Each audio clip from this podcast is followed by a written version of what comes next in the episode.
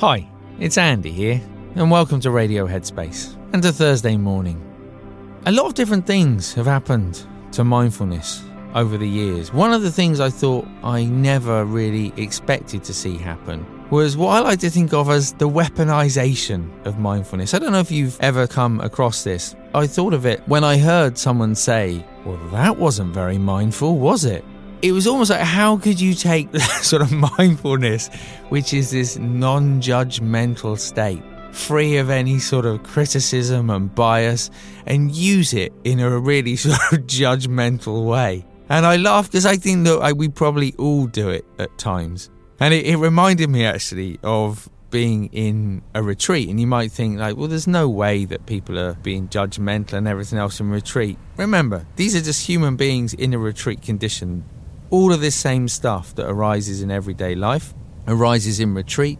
The only difference is that within a retreat there is the opportunity in the environment to see those behaviors more clearly and therefore create a bit of space to work with them in a different way and I remember actually wasn't that uncommon to see Tibetan scripture used in a, a sort of British passive aggressive way. I mean, that's a real art, trust me, to, to approach Tibetan scripture in that way. But there would be the temptation sometimes to almost use that position of awareness as a way of criticizing others.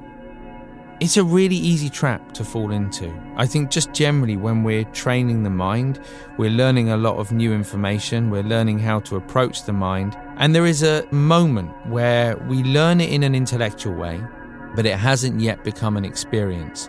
And so, with the intellectual understanding of it, we might see the experience or the actions of another person, and those actions don't necessarily resonate with our intellectual idea of it, and so we come to a point of criticism, we come to a point of judgment.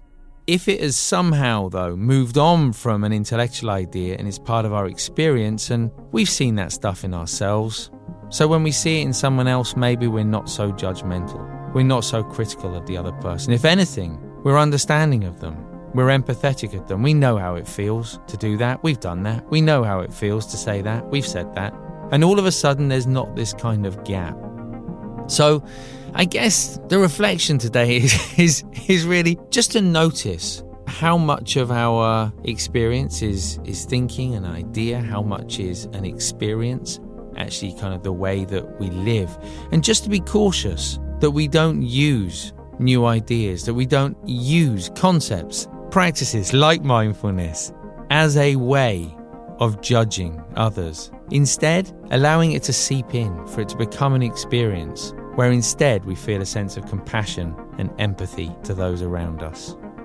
Thanks for listening today. I look forward to seeing you back here tomorrow.